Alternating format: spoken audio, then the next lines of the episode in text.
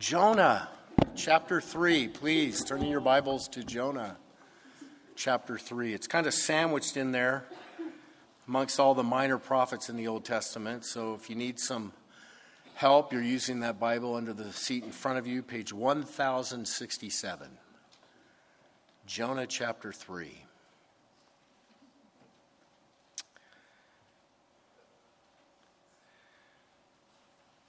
Lord, I pray your blessing over the teaching of your word this evening. You are all powerful. Everything about you, Lord, is powerful, including your love and your grace and your mercy. Your compassion.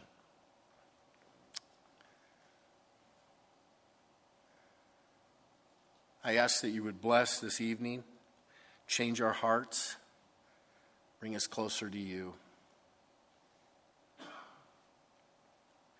In Jesus' name, amen. There have been some awesome revivals in church history. How many of you saw the Jesus Revolution movie?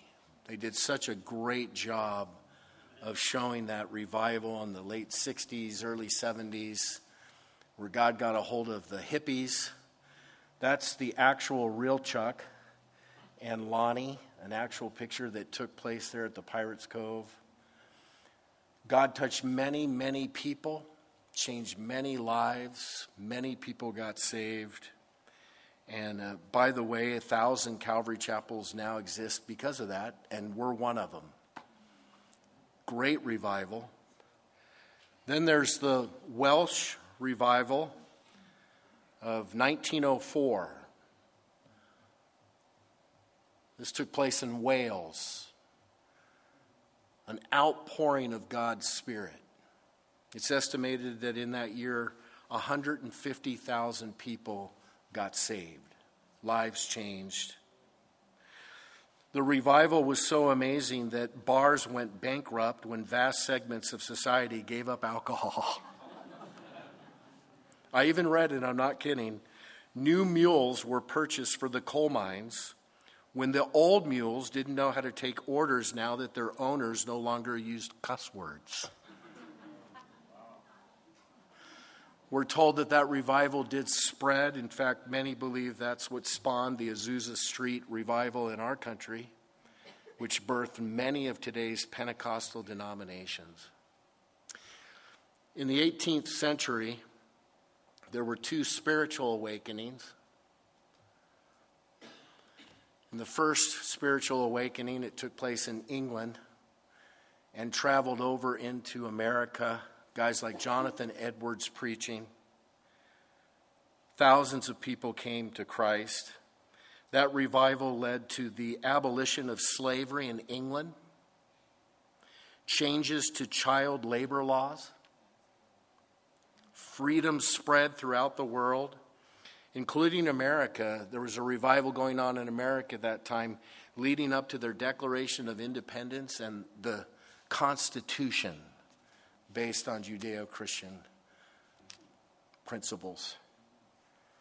There was a second great awakening in that century, huge numbers saved. Uh, that led up to the abolition of, of slavery in America.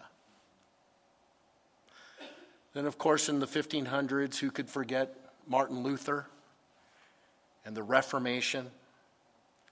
The five solas faith alone, grace alone, Christ alone, Scripture alone, the glory of God alone. And thousands of people got saved, God moved. Don't you love revivals? Makes me think back to the early church, the birth of the church in Acts chapter 2. The Holy Spirit poured out upon his people. Church is born Peter preaches 3,000 souls saved on one day. Do you want revival? Some really believe that God is stirring in this country. The Asbury church service that went two weeks. Young people returning to the Lord, looking for meaning, finding it in the Lord. It's spreading throughout different universities. I sense that God wants, I know God wants revival. There's been great revivals. Well, in Jonah chapter 3, we read the story of perhaps the greatest revival in all of history, going back 2,800 years ago in the ancient city of Nineveh. The entire city got saved. And this chapter tells the story. Look at verse 1. It says, Now the word of the Lord came to Jonah the what time? The second time, saying, Arise, go to Nineveh, that great city, and preach to it the message that I tell you. Now, it's really ironic that the greatest revival in history occurred in part through the preaching of the most reluctant preacher in history. This is round two for Jonah, as you know. This is the second time God calls him to go to Nineveh and preach. The first time is recorded in verse 1 of chapter 1. It was the exact same command go to the same place, Nineveh, to the same people, the Ninevites, for the same activity to preach, and with the same urgency go now. Round one didn't go that well for Jonah, though, did it? Jonah hated the Ninevites.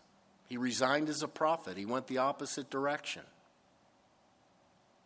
He threw a hissy fit, had a temper tantrum, tried to run away from God.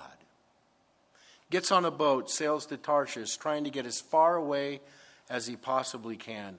God didn't let him go. God ran him down. God sent a storm.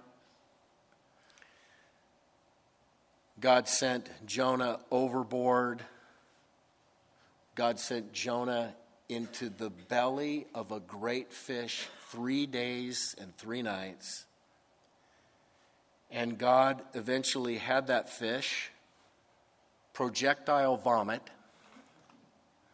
Jonah right up onto dry ground. Now, that was not a pleasant experience. We talked a lot about what he suffered last time together. It was this scary thing. And so when we get back here to chapter 3, we've come back to square one, and this time God again commands him in verse 2 Arise, go to Nineveh, that great city, preach it the message that I tell you. And what did Jonah do this time? Verse 3 So Jonah arose and went to Nineveh according to the word of the Lord. He no doubt thought, I'm done with fish. I'm moving forward. God won that battle of wills. And there's this really beautiful, beautiful truth that comes out of this story. And this is one of the things that we should love about the God that we serve. He never gives up on his people. God really is the God of the second chance, third chance, many chances. Listen carefully God does not discard the ones that fail him, He doesn't write them off, He seeks after them. I mean, you think about Jonah absolute rebellion, deliberate, almost like in God's face. And God could have let him sail to his little dreamland, Tarshish. God could have let him sink. But he didn't.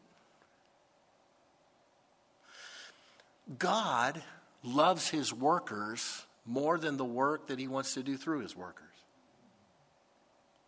And you see that throughout Scripture. Moses failed God. Abraham failed God. Noah failed God. David failed God.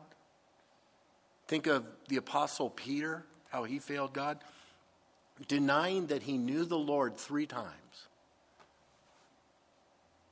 And yet God gave him another chance. It's been said that God is a coach with a no cut policy.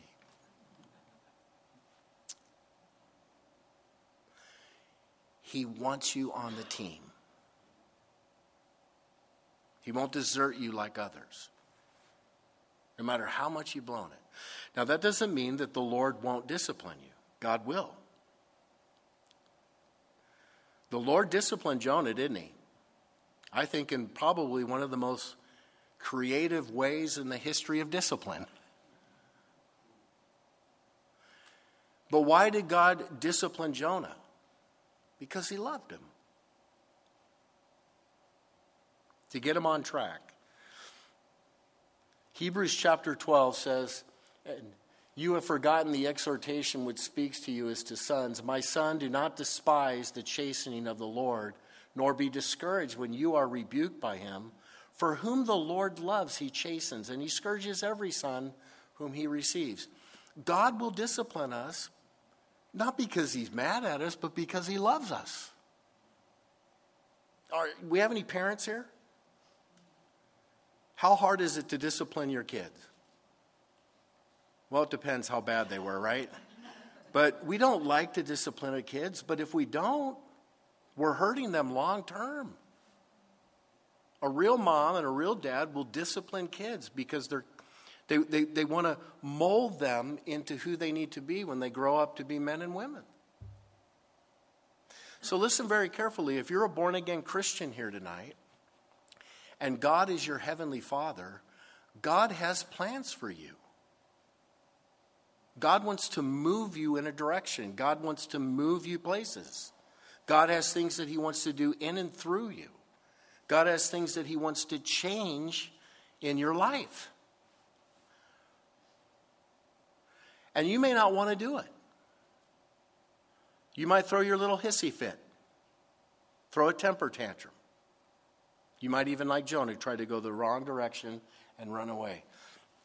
Thank God he runs us down. Amen. He loves us. He will not allow us to waste our lives. He'll come after us. Now, I do think as we grow in our walks with Christ, we should learn lessons an easier way than Jonah did, don't you think? We should grow in that. Don't always learn your lessons as a Christian the hard way. And you know the easy way to learn your lesson? When the word of the Lord comes to you, obey it. Verse 1 the word of the Lord came to Jonah the second time. He obeyed at that time.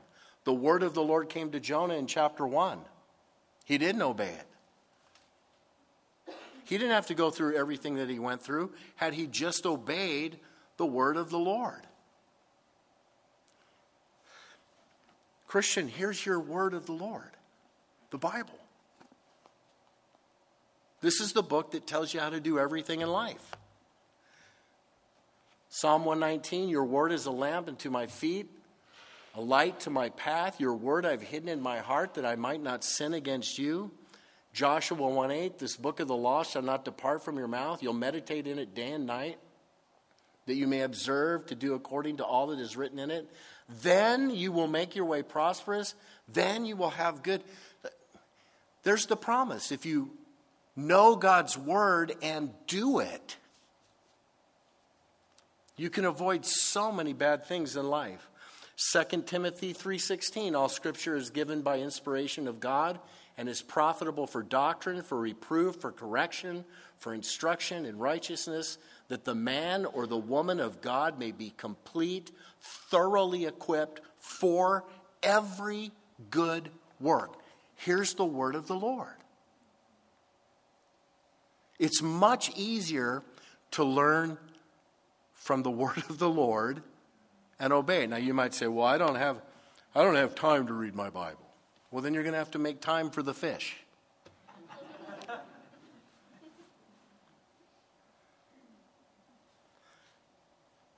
Let God speak to you, mold you, nudge you, direct you through His Word. Obey it, follow it. Don't learn things the hard way. Now, even with our best, best intentions, this side of heaven, we're frail, aren't we?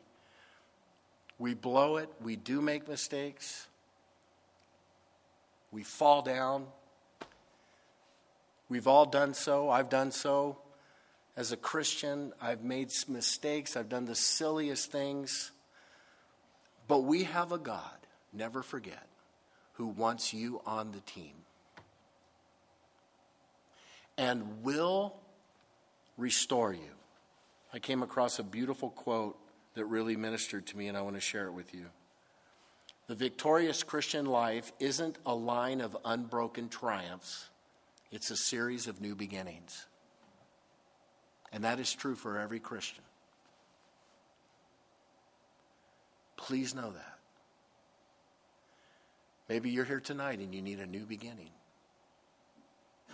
Maybe you've been running from what God has called you to do. Maybe there's some sinful activity in your life that you've been holding on to. Maybe you're under the discipline hand of the Father. Maybe you think, I can never be used by God again. Look at what God did with Jonah. Look what he did with Jonah. So this time Jonah obeyed. What did he do? He went to Nineveh. Now, what happened when he got to Nineveh? So Jonah arose, verse 3, and went to Nineveh according to the word of the Lord. Now, Nineveh was an exceedingly great city, a three day journey in extent. And Jonah began to enter the city on the first day's walk. Then he cried out and said, Yet 40 days and Nineveh shall be overthrown. So Jonah made the trip to Nineveh. Nineveh is a great city, it said. It took Jonah three days to go in and around the city. In those days, they could average about 20 miles per day. So, about 60 miles to go all the way around Nineveh, in and through it. He was probably a little nervous. The Assyrians were not nice people. He was probably uncomfortable, but he was thought, probably thinking to himself, I'd rather be uncomfortable in God's will for my life than in the belly of a fish for three days, right? For three days, he went in and out of Nineveh and he preached. It says he proclaimed loudly. That means he proclaimed loudly. And look at his message, so inspirational. Five words in Hebrew 40 days, and Nineveh is overthrown. 40 days, Nineveh gone. 40 days, Nineveh is toast. They'll be overthrown. This is the word that's used in the Bible when it speaks of God overthrowing Sodom and Gomorrah. 40 days till God judges you. Now, I think this is the gist of what he said. I think he probably said some other things. I'll bet they said, Well, why? And I'm sure Jonah reminded them of their great acts of wickedness. And no doubt they probably thought, well, whose God are you? And Jonah, no doubt, told them about the living God. But this is the gist of Jonah's message. Now, if you ever go to seminary, um, there's these classes that preachers are supposed to take. They're called, it's a, it's a class called homiletics. And it, it's where they teach you how to put sermons together in, in, a, in a certain way. Jonah would have failed homiletics. He broke everything in the handbook on homiletics. They teach you to put these real structured, organized messages together, beautiful, inspirational, hopeful. Yeah, you can bring some conviction, but you also need to bring some hope. Jonah broke all the rules. Judgment is coming. But that's all right because that's what God told him to preach. And he did. And God did amazing things through it. Look at verse 5. So the people of Nineveh believed God, proclaimed a fast, put on sackcloth from the greatest to the least of them. Now, when it says the people of Nineveh, all the people of Nineveh, they all repented. They all became believers in God. You notice it says they believed God, not Jonah the prophet, but the God of Jonah the prophet. They put faith in God. They repented radically. They mourned. They started fasting. They put sackcloth on. All of them, from the least to the greatest. Repentance even entered the White House of Nineveh to King Biden. Look what it says in verse 6. Then the word came to the king of Nineveh, and he arose from his throne, laid aside his robe, covered himself with sackcloth, and sat in ashes. Now you think about that. Wouldn't that be cool if the leaders of this country got that way? This is the greatest king, you know, the top. He gets off his throne, takes off his robe, throws on sackcloth, sits in a pile of ashes. That's radical. Verse 7, and it says, He caused it to be proclaimed and published throughout Nineveh by the decree of the king and his nobles, saying, So now an official decree from the king let neither man nor beast, herd nor flock taste anything, do not let them eat or drink water. He proclaimed a fast not only for the human beings, but for the animals. Verse 8 But let man and beast be covered with sackcloth, and get this, cry mightily to God. Yes, let everyone turn from his evil way and from the violence that is in his hands. You see that? This is genuine repentance. The king of Nineveh says, I declare that everyone will fast, everyone will put on sackcloth, and we will turn from our evil ways, from our acts of violence. We will cry mightily out to the Lord. Incredible. He says, Who can tell if God will turn and relent and turn away from his fierce anger so that we may not perish? We believe God, we hear the message, we repent. God, we're at your mercy from the king all the way down. Verse 10 Then God saw their works, that they turned from their evil way, and God relented from the disaster that he had said he would bring upon them, and he did not do it. God spared them. God gave them a brand new chance. Estimates are that there were 600,000 people living in that area, possibly 800,000. Some would say even up to a million people. Can you imagine if the population of El Paso in three days, from the governor, from the mayor, from the top notches, all the way down to the lowest worker, fell on their face before God and repented. And God gave them a brand new chance. That's what happened. Now, there are the skeptics of the Bible, they're the critics of the Bible who totally criticize. They say this can't happen. These are the same guys that say there's no way a man could live in a fish three days and three nights. And they say there's absolutely no way that some foreign prophet could show up at Nineveh and by himself speak this message and watch the entire population turn to God. They say that's just not possible. Well, it is possible. God did it. And many Bible scholars believe that God had been reaching out to those Ninevites in the years leading up to the visit of Jonah. God was plowing the ground. God was drawing them to himself. God was warning. We know in the years leading up to Jonah's visit that things were not good in Nineveh. They were weakened militarily. They started losing some battles. There was some unrest in their leadership. And that was a cause for concern. But then historians also know that in 765 BC, a deadly plague struck Nineveh, like a pandemic, like a COVID. And many people in Nineveh died.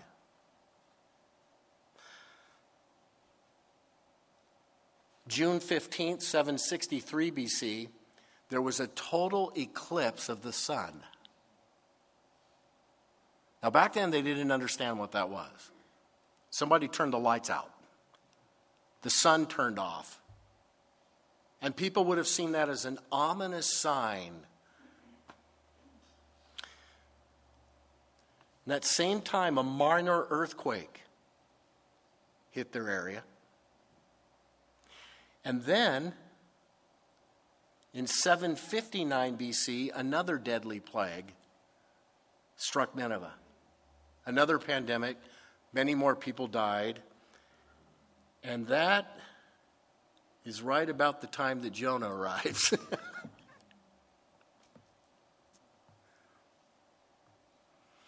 God loved those Ninevites so much.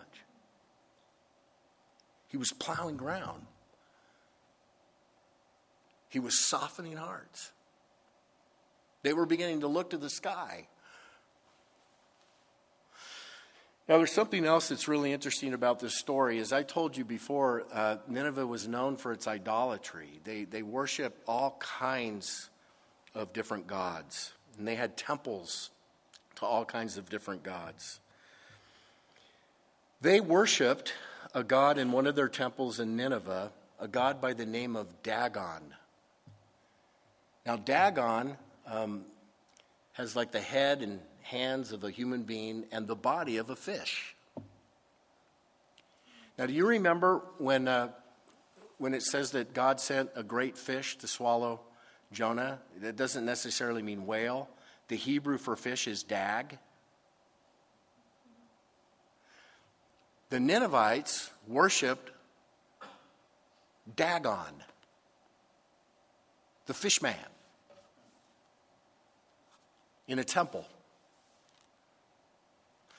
And by the way, Dagon goes way back before Jonah. It goes all the way back to the day of Samuel the prophet. In fact, there's a really funny story about Dagon in 1 Samuel chapter 5. I don't know if you guys remember this story, but the Philistines somehow got their hands on the Ark of the Covenant. You remember the story? And they took the Ark of the Covenant, they brought it to Ashdod and they set it in the temple of Dagon, the fish god. So they lock the temple up, they all go to bed, they come back the next morning, and poor Dagon's fallen off his, his little pedestal. It's fallen right before the Ark of the Covenant. And I always picture this silly little idol saying, I've fallen and I can't get up. and so you have this incredible scene where all the worshippers of Dagon gather around their statue to help it up. They put it back up on the pedestal. They lock the they lock the temple again. They all go to sleep. They come back in the next morning Dag on it, Dagon. well, he's fallen over again. And this time, he's been destroyed. And then, because the Philistines have the Ark of the Covenant, they begin breaking out in boils and plagues. So eventually they say, Get rid of the ark. This is the same Dagon that the Assyrians worship. And it even gets better. The Assyrians believed that Dagon could manifest himself literally like a male mermaid. The man fish. And in fact, the name of their manifestation for Dagon in this form was Oannes, which is closely spelled to Jonah. So that just makes everything about this story a whole lot more interesting, don't you think? These guys worship the fish god named Dagon. Here's a guy that got spit out of a dag. And by the way, remember we talked about that guy? They found that one guy who had been inside of a fish for and you know, if you're in if you're in digestive juices, in a belly's fish, or a fish's belly, I should say, it, it, it, it impacts your skin.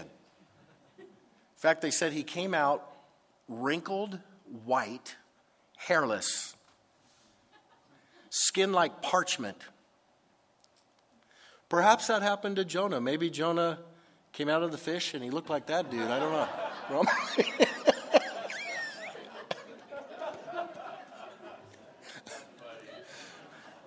I mean, listen, if you've been inside a fish for three days,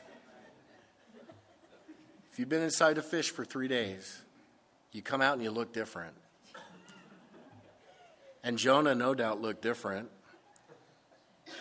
We have no idea where the fish puked Jonah out. But somebody must have saw him. Somebody saw Jonah. Could you imagine you're on family vacation? with your, you're at the beach, your body, you know, surfing and all, and this whale shows up and launches this dude out.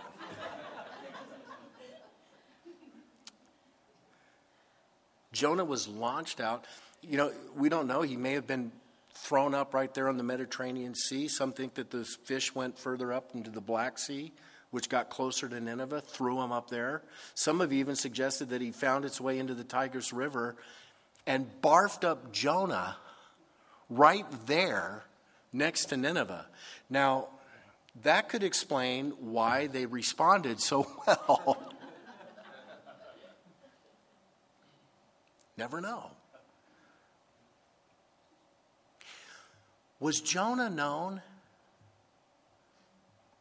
as the guy who had spent three days and three nights in the belly of a fish, a dag? And he's the guy that shows up?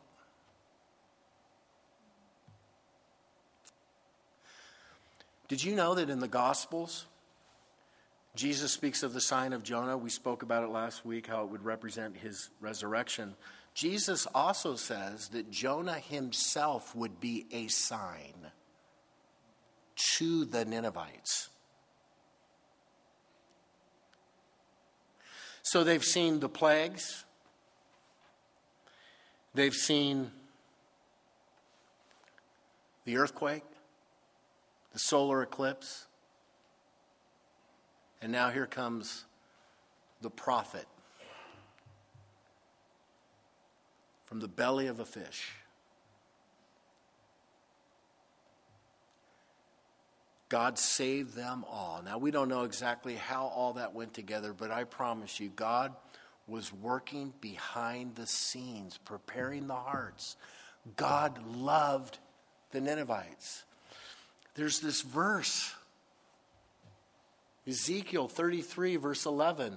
Say to them, As I live, says the Lord God, I have no pleasure in the death of the wicked, but that the wicked turn away from his way and live. Turn from your evil ways. Why should you die, O house of Israel? Why perish?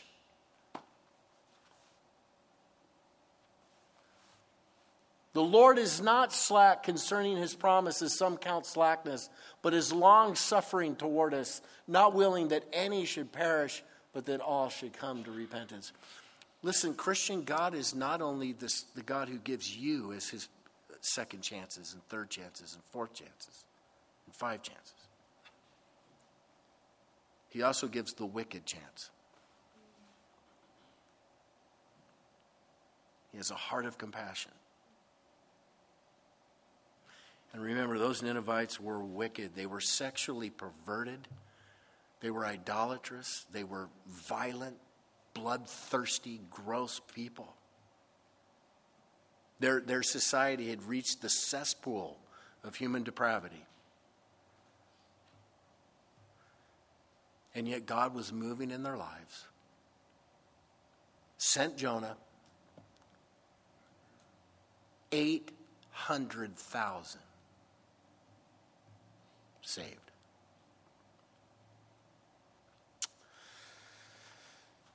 That's revival. That's revival. You want revival?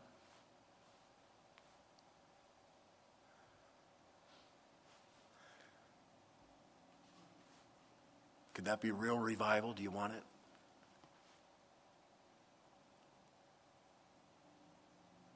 See, the problem is, God wants revival more than his people.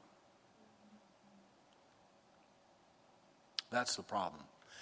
Too many Christians are like Jonah.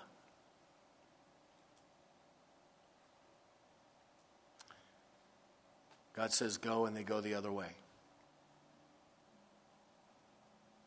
But God can use his people in a marvelous way.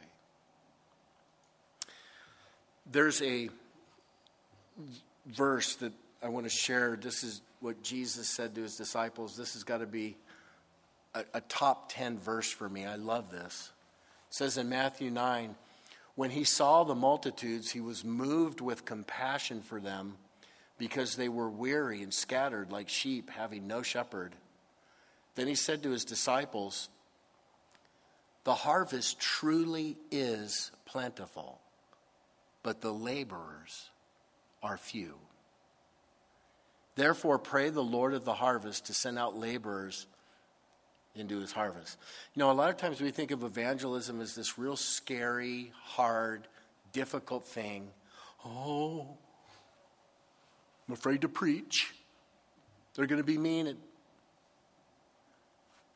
Jesus said, looking out over the fields of humanity, all the people without a sheep, without a shepherd, and Jesus said, The harvest is plentiful.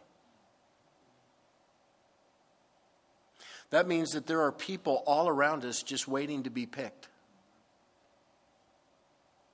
And I want you to consider something from the story of Jonah, my brother and sister in Christ. God is working in the lives of those people all around you. Do you understand that God is prepping hearts?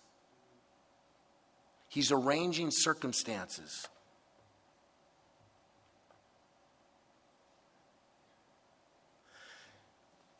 All he needs is a messenger. Someone who will speak. And he'll use you. He'll use you. I will never forget, I was on a mission trip. I just graduated from the School of Ministry in uh, Albuquerque, and I went on a mission trip, uh, Eastern Europe. We went and saw Yugoslavia. There's no Yugoslavia anymore. That split up, but we visited Yugoslavia. We were in uh, Germany. We were in Hungary. Um, and I'll tell you what, when you're when you're on a mission trip, you're just you're looking. There's something like you, you man, you just you're ready and you, you want to make you're there and you're looking for opportunities, and, and, and God really, really grabbed a hold of me on that mission trip and uh, used me in, in mighty ways, in different ways, even when I didn't want to be used. Now, I'm, I'm going to tell you a story, okay? our, our group had rented out a nightclub in Baja, Hungary.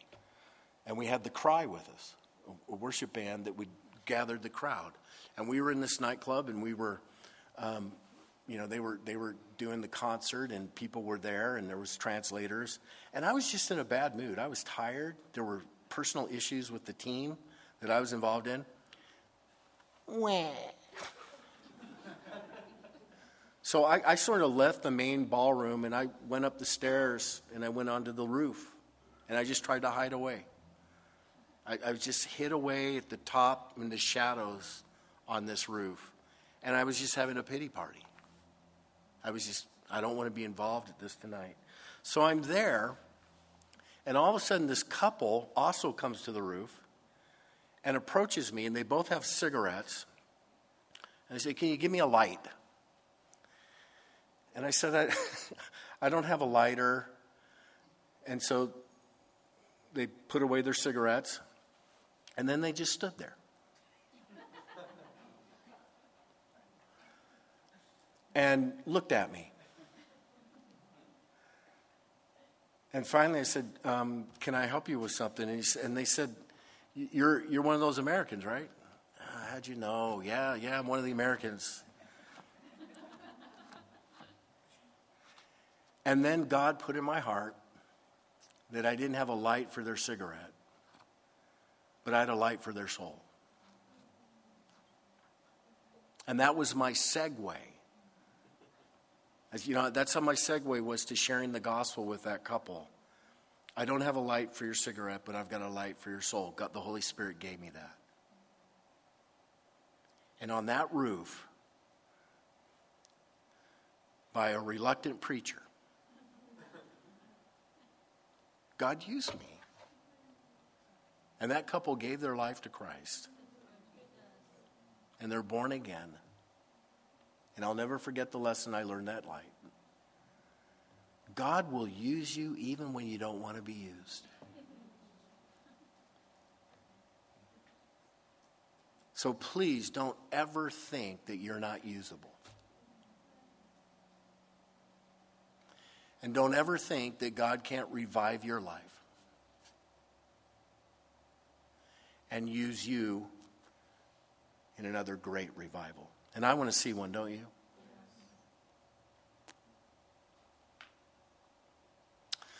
Father, I pray for that revival. I do. I pray for a revival in this country.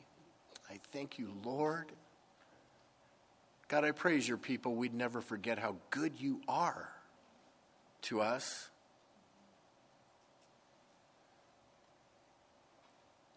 Lord, I pray we'd never lose sight of that time in our life when we were living in darkness, we were blind, we were hurting, we were confused, we didn't know which way was up. And you reached out and saved us, and you gave us hope. And you sent a messenger to do that. And we never forget.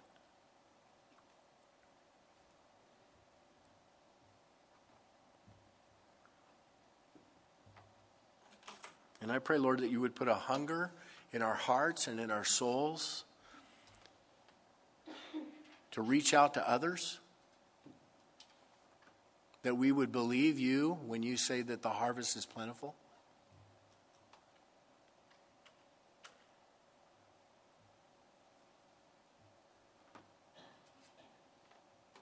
Lord, I want to pray for anyone here tonight who feels like they can't be on the team anymore who feels like they've blown it, who they've gone too far away.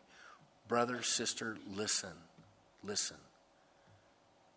God wants to restore you right now. Give you a brand new shot.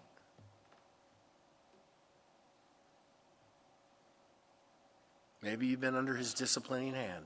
He's calling you. Hey, you're here. That's good. Let God renew you.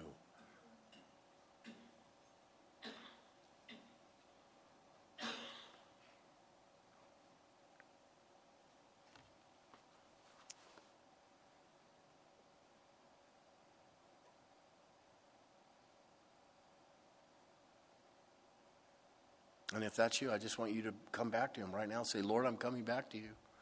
I'm coming back. I'm tired of running away from you. I run to you. Take me, mess and all. Restore me, change me.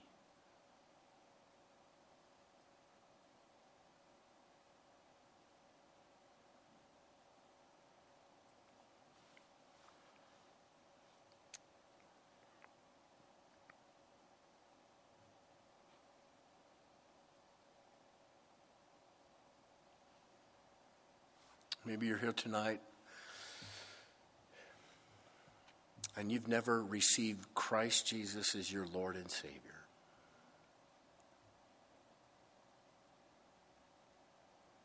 You've never responded to the gospel message. Ah, for God so loved the world that he gave his only begotten Son, that whoever believes in him will not perish, but have everlasting life. We've all sinned, we've all blown it, we all have wicked hearts. That separates us from the God who made us and loves us.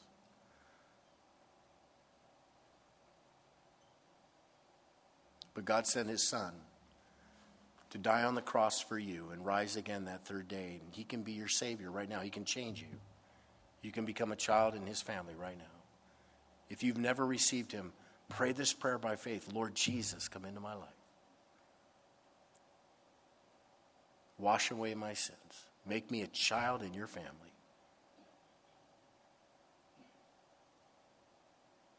I want to be yours. I want to belong to you. Fill me with your spirit.